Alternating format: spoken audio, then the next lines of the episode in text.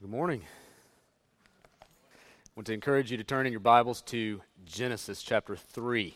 Let's pray and we'll dive right in. Father, thank you for this time that we have uh, together today in your word. Thank you, Lord, that you um, have provided for us this treasure of truth. And Lord, as we open your, word today, I pray for your Holy Spirit to come and, and give us understanding of it so that we can not only understand it, but, Lord, rightly apply it. We pray this for your glory in Jesus' name. Amen. Well, I am not a morning person, even though I've always wanted to be. Just ask some of these dear brothers who have roomed with me on mission trips. Um, had the Lord not created coffee, I'm not sure how my family would have dealt with me over the past many years. However, uh, when I do manage to get up early enough in the mornings, one of the things, with coffee in hand, one of the things I love to see is a good sunrise. Anybody with me? Anybody like to see a good sunrise? Some of you, even when you go to the beach, you're like one of those over aggressive people that get up early in the morning, you go down to the, the beach and you just wait for the sun to rise, right? Unless you're on the Pacific. That doesn't happen, right? Is that how that works? Something like that. Um, but you, you, know, it's just a, it's an amazing thing. There's nothing quite like that dark early morning sky slowly giving way to the emergence of that pinkish, orange, reddish light that just begins to emerge. We call that dawn, right? Or twilight, whatever terminology you use. so that the breaking of dawn is, is really an announcement that the sun is on its way. It's, it's coming. It's, it's really, it's, it's on its way over the horizon. You don't quite see the, the, the, the ball in the sky yet, but because of the light, you know it's soon to come. So when I'm able to see that, I'm grateful that I'm able to see such a beautiful display of the glory of God. The heavens declare the glory of God uh, in the mornings like that. And, and it's a beautiful announcement that we are able to see on occasion. Well, when we approach the Bible, we can think of it much like a sunrise, the rising of a sun. We talk about the, the scriptures often by using terminology like progressive revelation, God revealing himself over a period of time through these 66 books that we have in the Old and New Testament. When you think about the Bible, you should not think about the Bible as a collection of randomly chosen books that have nothing to do with each other, but rather you should understand the Bible as one unified, complete story from beginning, Genesis, to the end in Revelation. It all fits together, and it all has to do with the coming of Jesus and what he did to provide us salvation.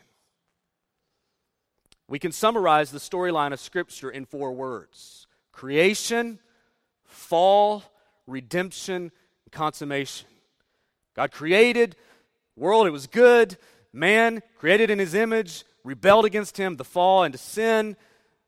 And God's work of redemption to bring about salvation for his people, and that consummation, that day that we await when he will make all things new and bring his kingdom in its fullest form and its complete form for his glory forever. Well, when you think about dawn, that early twilight before the sun arrives in its full blown glory, the dawn of God's story begins to emerge right here in Genesis chapter 3. After the fall happens, you begin to see the, the dawning of hope right here in the, in the midst of all of this, this darkness and all of this corruption that's taken place, there is this dawning, that, that, that, this dawn that takes place here, and it lasts. It's a long dawn, right? It lasts until the Son, Jesus, the S O N, emerges fully in the New Testament when redemption would be accomplished. Well, today marks the what we often call the celebration of Advent. Advent meaning just simply the arrival or the coming of the Messiah. We talk about the second advent when he will come again, the second coming of Christ. we celebrate Advent, his first coming, when he came into the world as Messiah to bear the, the, the, the punishment we deserve for our sins. The New Testament records the events that include his coming. Right? We get to the Gospels and we see Jesus born, his life, his death, his resurrection, and then his ministry as he calls disciples and sends them out. But long before the Gospel of Matthew, long before the Gospel of Mark and Luke and John, we have a clear testimony to the certainty of his coming. Just as the dawn promises the imminent arrival of the sun in the sky, the Old Testament promises the arrival of God's Son who did come to bring us salvation. And so that's what we're going to do for these next four weeks through Advent. We're going to actually spend time in the Old Testament looking at what I'm calling light in the shadows. And that has a range of meanings depending on how deep and, and uh, involved you want to get with that. Certainly, light in the darkness of shadows, but, but even there are shadows of gospel presented all the way through the Old Testament. We're just going to hit four of them, maybe five, depending on Christmas Eve. And so we're, we're going to just look at a few of these, these shadows, if you will, of, of gospel announcements in the Old Testament as we consider the coming of Jesus Christ into the world to save sinners. So today we are going to begin with the account of the fall in Genesis chapter 3. Begin reading in verse 1. Now the serpent was more crafty than any other beast of the field that the Lord God had made. He said to the woman, Did God actually say, You shall not eat of any tree in the garden? And the woman said to the serpent, we may eat of the fruit of the trees in the garden, but God said, You shall not eat of the fruit of the tree that is in the midst of the garden, neither shall you touch it, lest you die. But the serpent said to the woman, You will not surely die. For God knows that when you eat of it, your eyes will be opened and you will be like God, knowing good and evil. So when the woman saw that the tree was good for food, and that it was a delight to the eyes, and that the tree was to be desired to make one wise, she took its fruit and ate. And she also gave some to her husband who was with her, and he ate. Then the eyes of both were opened, and they knew they were naked, and they sewed fig leaves together and made themselves loincloths. And they heard the sound of the Lord God walking in the garden in the cool of the day. And the man and his wife hid themselves from the presence of the Lord God among the trees of the garden. But the Lord God called to the man and said to him, Where are you? And he said, I heard the sound of you in the garden, and I was afraid because I was naked and I hid myself. He said, Who told you that you were naked? Have you eaten of the tree of which I commanded you not to eat? The man said, The woman whom you gave with me, she gave me the fruit of the tree, and I ate. And the Lord God said to the woman, What is this you have done? The woman said, The serpent deceived me, and I ate. The Lord God said to the serpent, Because you've done this, cursed are you above all livestock and above all beasts of the field. On your belly you shall go, and dust you shall eat all the days of your life. I will put enmity between you and the woman, and between your offspring and her offspring. He shall bruise your head, and you shall bruise his heel. To the woman he said, I will surely multiply your pain in childbearing. In pain you shall bring forth children. Your desire shall be for your husband, and he shall rule over you. To Adam he said, Because you've listened to the voice of your wife, and have eaten of the tree of which I commanded you, you shall not eat of it. Cursed is the ground because of you, and pain. You shall eat of it all the days of your life. Thorns and thistles it shall bring forth for you. You shall eat the plants of the field. By the sweat of your face you shall eat the bread till you return to the ground, for out of it you were taken. For you are dust, and to dust you shall return. This is a long account. After God had created the world, all that was in it, we have this scene of a garden, Garden of Eden, Adam and Eve in the garden, tending to the garden, and then, then the fall, the arrival of the serpent, the deception, choice to disobey God's word. As we consider this passage, I want us to make several observations, three in particular, about what is being revealed here. And I want us to end on, uh, on this note of, of promise that God gives us, even here in Genesis chapter 3. Let's walk through this text together. We're going to look at a, a rebellion, we're going to look at a response, and then we're going to look at number three, a promise. A rebellion, a response, and a promise. Let's look number one at the rebellion. We see this primarily in verses 1 through 13. The rebellion that takes place. When God created the world, He created everything in it good. And when He made man and woman, create, the pinnacle of His creation, He called it very good. So you have a perfect God, a perfect world, and perfect people. Wouldn't that have been the day? Perfect God, He's still perfect a perfect world, that has been uh, messed up, and perfect people. None of those exist anymore. When you read Genesis 1 and 2, I mean, you're just thinking, what a glorious picture. What, what a, an amazing thing that God did in His creation. But then you come to chapter 3. Here in chapter 3, things take a drastic turn for the worse. A serpent appears. Now, before this, you recall, if you read the creation account in Genesis 1 and 2, that God's voice, God's word, had been responsible for creation. God spoke, and it came, things came into being. God speaks, He creates.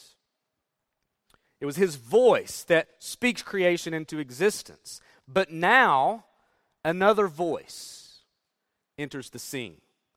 And it's this voice that has a clear agenda, ultimately to spur on a rebellion against the Creator. Chapter 3 documents what we often refer to as the fall, the fall into sin, when sin entered the world and man and woman fell from their original state of perfection. There are two things that you and I should consider about the fall as we move through this text. Number one, note the strategy. There's always a strategy involved. So you, you see the, the serpent is not just another voice in the narrative, but he has a particular focus in mind. Therefore, he has a, a strategy. He, he's there to lead the woman and the man away from trusting and believing God. Trusting in and believing God, specifically the word that he had given them. Watch how this unfolds. Now, just a couple of things here. We could really unpack this, but just a couple of things for you to see this. First of all, you see how God's word, he creates doubt. God's word is doubted. The, the serpent tempts them, he, he fosters this, this doubt. Look at chapter 3, verse 1. He said to the woman, Did God actually say? Did God actually say you shall not eat of any tree in the garden? He, he questions God's word. He, he poses doubt in, in, in Eve's mind. That, well, did God actually say this? And he, he begins to cast doubt upon what God had said. I love what Martin Luther said. He said, It is stupid to think that when Eve had looked at the tree, she gradually became inflamed with the desire to pick the fruit, until at last, overcome by her desire, she bought, brought the fruit to her mouth. And then to what Luther says For the chief temptation was to listen to another word and to depart from the one God had previously spoken. Friends, the issue here was the root issue was whether or not Eve would believe God's word or whether or not she would not believe it and listen to another word. I mean, how often do we do this? I mean, we do this all the time, don't we? We, we know what God had said. We, we affirm the truth of what God says into our lives through His Word, and yet we often turn a deaf ear towards it and an open ear to something else. We could give many illustrations of this, many illustrations of how we do this. We, we are so quick to listen to another word except for God's Word. We do it all the time. How often we find ourselves doing exactly what Eve did. We listen to another authority and find ourselves quickly moving away from God's authority. We begin to doubt the validity of His Word. Not only is God's word doubted, God's word is distorted. His word is distorted. Eve had the prime opportunity to set the serpent straight. And it may seem like she did initially. If you're careful, it, it, but if you're careful, you see that, that she's doing something a little different. She had the prime opportunity to set the serpent straight concerning what God had said, but she doesn't. Instead, she revised God's word a bit by removing some things from it and adding some things to it. She even added restrictions to his judgment. For example, God never said to her, Neither shall you touch it, but she added that piece. But, friends, we do this too, don't we? We either overstate or understate things, even God's word, depending on how it will benefit us in the particular situation we might find ourselves in. But then you have the serpent who comes along in verse 4. The serpent said to the woman, You will not surely die. For God knows that when you eat of it, your eyes will be opened and you will be like God, knowing good and evil. Serpent here denies two important doctrines. Number one, the justice of God, the judgment of God. He denies the fact that God is just and says, God won't judge you for this. And number two, he denies the goodness of God. God's holding out on you. He doesn't want you to, to know He's not good because he's, he's holding something back from you.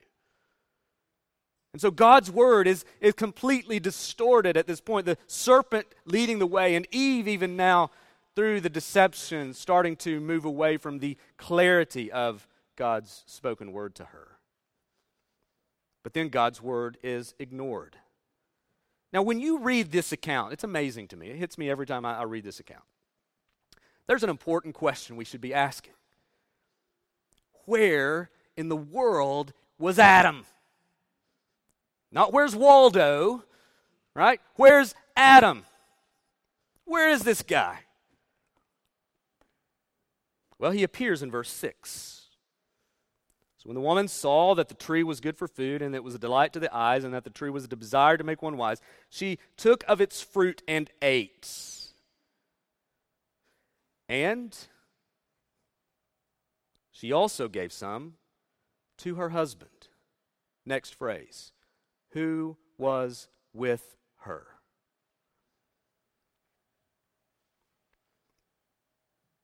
Adam had been there the entire time, standing, watching all of this unfold, and never said a word. The proof of that is that it says that he was with her. Also, when the serpent addressed Eve, he addressed her with a plural you. In English, we don't we don't see singular and plural in our word you, but in Hebrew, there's a, there's a distinction. This word you, the pronoun, is a plural you. Kent Hughes, in commenting on this text, he said, Everything was upside down. Eve followed the snake, Adam followed Eve, and no one followed God. Everything was upside down. God's word at this point had been completely ignored, completely abandoned, and here they are. The results? Well, there's immediate impact once the man and woman took the fruit and ate. For the first time, God's perfect creation now had the stain and marring of sin.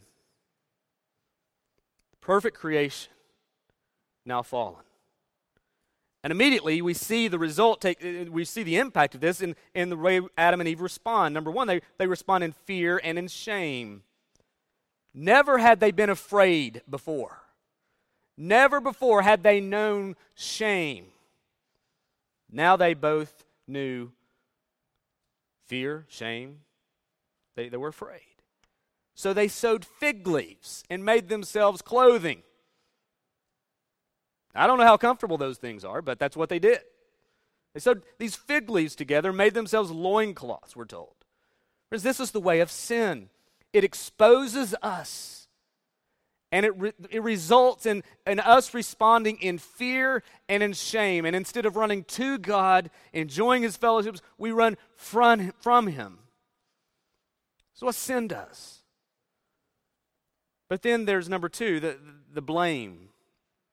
The blame game takes place. It's almost comical when we read verses 12 and 13. The reason it's comical is because all of us have done this.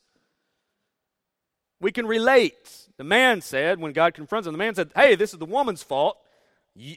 Notice who Adam blames the woman whom you gave me. Adam doesn't just blame Eve, he blames God. Did you get that? It's the woman you gave me. Bad idea. Don't ever blame God for your sin and disobedience and rebellion. The woman is confronted. She said, The serpent deceived me. It's the serpent's fault. So Adam would rather blame God and his wife for his failure than stand accountable for his own sin. And Eve would rather cast blame to the deceptive servant than acknowledge, her own disobedience. I mean, we're, we're good at this, aren't we?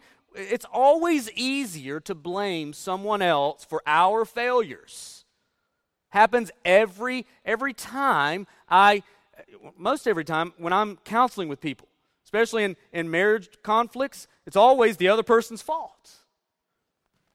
There's always blame going on. I mean, I do this. It's a whole lot easier to blame my kids for my frustrations than to take ownership of my own frustrations.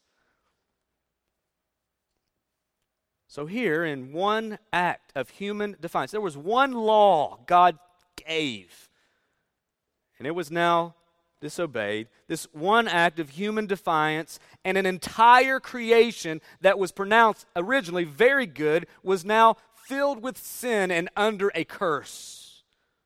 One act.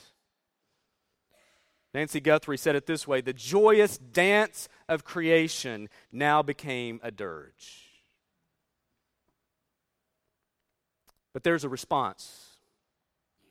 Verses 14 and 15, immediately after confronting Adam and Eve there in the garden, God gives them their sentence, just as He said He would.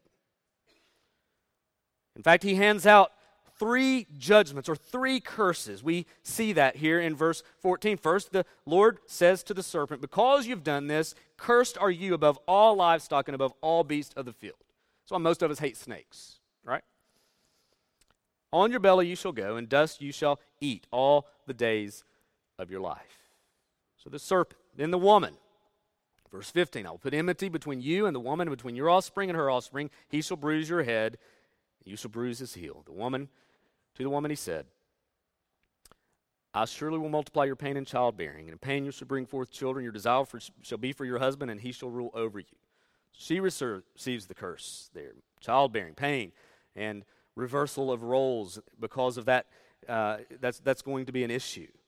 Verse 17, and now to Adam, he said, Because you have listened to the voice of your wife and eaten of the tree of which I commanded you, you shall not eat of it. Cursed is the ground because of you. In pain you shall eat all. Uh, eat of it all the days of your life. Thorns and thistles it shall bring for you, and you shall eat the plants of the field. By the sweat of your face you shall eat bread, till you return to the ground. For out of it you were taken, for you are dust, and to dust you shall return. So God hands out the punishments, He hands out the sentence. Not only that, you keep reading in verses 20 and through 24, they were banished from the garden. Instead of living in paradise with plenty of food, Adam and Eve and their descendants would now live on the earth that was now under a curse. God reminds them in verse 19 that they would die. Even though they would live what we would consider a, a really long life, 900 some years for Adam, they would still die. And friends, this is the reality we all face. Being the sons and daughters of Adam and Eve, we have all sinned. We have all fallen short of God's glory. We have all rebelled against Him. Romans 5, verse 12 makes that clear. Therefore, just as sin came into the world through one man, that's Adam, and death through sin, so death spread to all men because all sinned. That's us. It's a problem we all have. All sin, all deserve God's judgment. Why is this fitting? Because God is holy and God is just. He's right to give us what we deserve. But even though this passage is filled with deception, with temptation, with, with sin, with judgment, even though the darkness seems to dominate this scene, there's a bit of light that emerges on the scene. The, the breaking of a dawn, if you will, is here. You may be scratching your head thinking, well, where, where do you find that at? This is all bad. What we find right in the middle of God's judgments, He gives a promise. Right in the middle, when God is, is judging the serpent and Adam and Eve, He also responds in grace, which leads me to the number three the promise. In Genesis 3:15, we read this. I will put enmity between you and the woman, and between your offspring, it's also the Hebrew word seed, and hers. He, who's he? Seed, the offspring, singular. He will strike your head, and you will strike his heel. This is this, this verse has often been referred to as the first gospel. Even though Adam and Eve had just turned their backs upon their Creator, even though they fell for the, the deceptive lure of the serpent and cast aside God's word, even though they were banished from this perfect paradise and eventually would die, God gives a word of promise and hope. Friends, you don't have to wait to John 3:16 to find the gospel. You can find it in Genesis 3:15. As glorious as John 3:16 is, great text, right? But it's it's here in Genesis 3:15, the breaking of that dawn. Shining of a light in the midst of this brokenness. A promised seed meaning there would be one, and this seed is a man. He. He will bruise your head. From this point forward, even though the darkness would still be present, there is this expectation and anticipation of this coming one, this coming seed, this coming offspring who would do damage, who would bruise, and the New Testament says, crush the head of the serpent. He says there will be enmity, there will be this long strife of battle between good and evil, if you will. It would seem that oftentimes evil would prevail even as Jesus was hanging on the cross, because Jesus is the seed that Genesis 3:15 is talking about. Even as Jesus is hanging on the cross, it would seem at that point as if evil had prevailed. But it was right in the midst of that cross that Christ was doing his conquering work. The serpent had bitten the heel of Christ, but he would ultimately crush his head. Lays the foundation. Genesis 3:15 lays the foundation for that day when Jesus would come to accomplish the rescue that all of us need. Galatians 4 verse 4 talks about that. It says, "But when the fullness of time had come, God sent forth his son, born of woman, born of woman, this woman, all her descendants, born of woman, born under the law so that we might receive adoption as sons. And then Romans 5, verse 17 If because one man's trespass death reigned through that one man, much more will those who receive the abundance of grace and the free gift of righteousness reign in the life through the one man, Jesus Christ. Not only does Genesis 3 shine a ray of light into a very dark reality by pointing us to this promised seed, it also foreshadows, if you will, how God would rescue. You, you see a little hint of that, even in verse 21, where it says, And the Lord God made for Adam and for his wife garments of skin and clothed them, which required the killing of an animal, the shedding of blood, so that they could be clothed. Do you see that picture? Does that sound familiar? Genesis 3.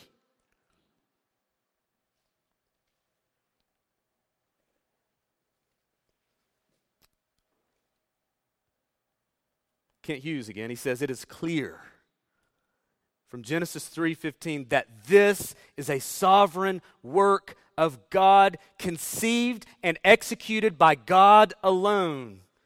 It was a work that Adam and Eve would never have conceived of because it involved the unprecedented taking of life. Their self made attempts to cover themselves with inadequate fig leaf loincloths were replaced by clothing made by God. Friends, as the Old Testament sacrificial system would be established, there would be no priest who would be able to read Genesis 3:15 and not make the connection with atonement.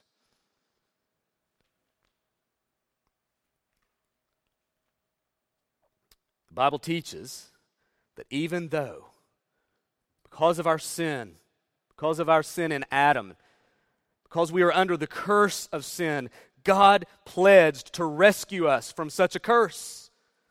And that's exactly what we find in Galatians chapter 3, verses 10 through 13. Turn to Galatians chapter 3.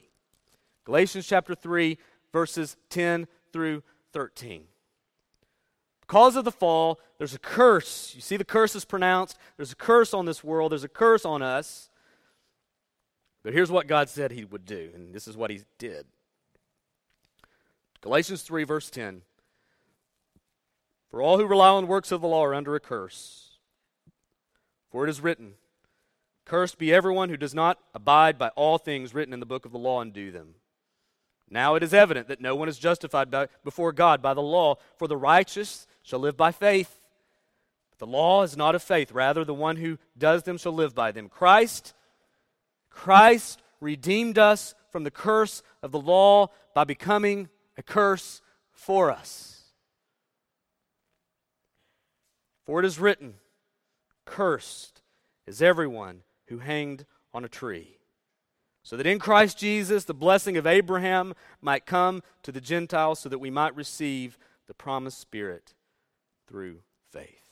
We are under a curse. The law only intensifies that curse because of, of who we are as sinners, unable to keep God's law. And, and we're told that Christ, as He died in our place, He becomes a curse, absorbing the judgment and wrath God gave Him for our own sin.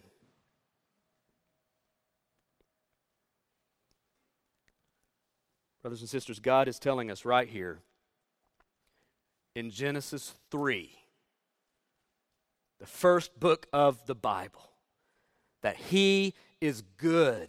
And even when we presume upon His goodness and turn our backs against Him and choose our own way, forsaking Him, He is still willing to extend grace to us by providing a seed who would ultimately be His own Son, who would come and deliver us from the curse. In Revelation chapter 21, the last book of the Bible, John presents us with a picture of the new heavens and new earth, and then details even the new Jerusalem. And then he says, There will be no more nights there, no more darkness, literally.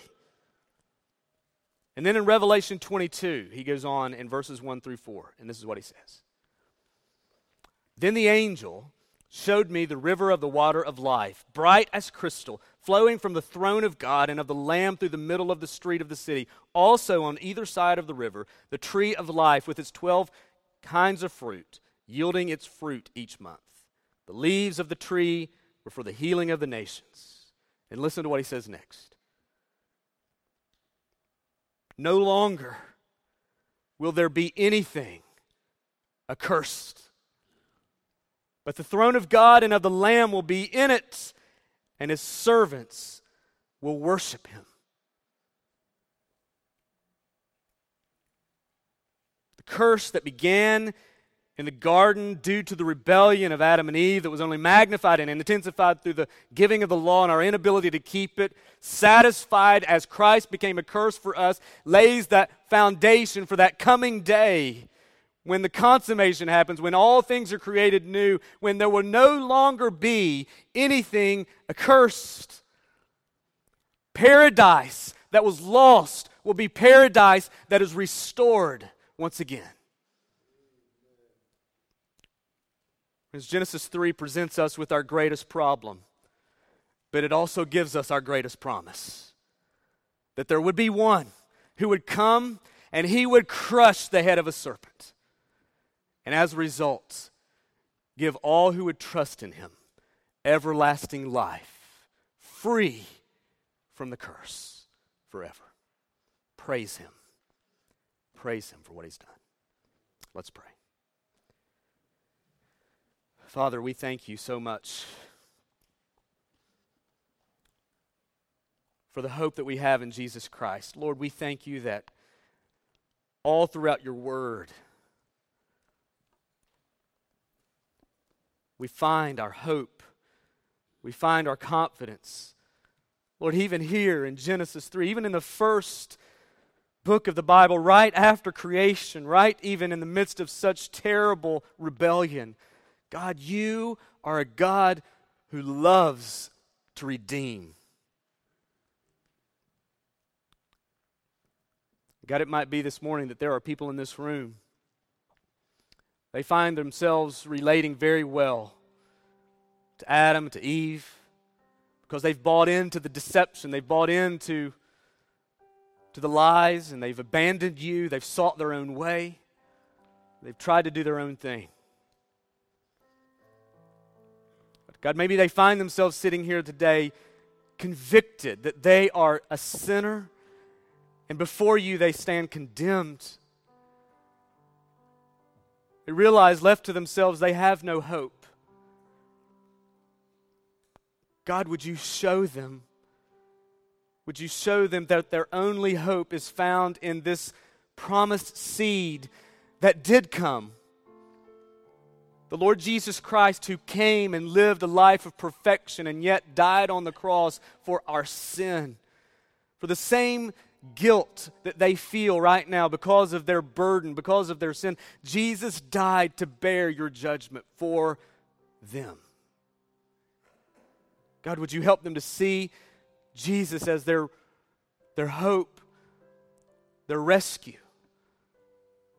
God, would you give them the ability, to open their eyes and the, give them the grace to, to trust in you, to cast aside all of their, their attempts to clothe themselves, and Lord, to cast aside all of their effort to try to reconcile themselves with you, God.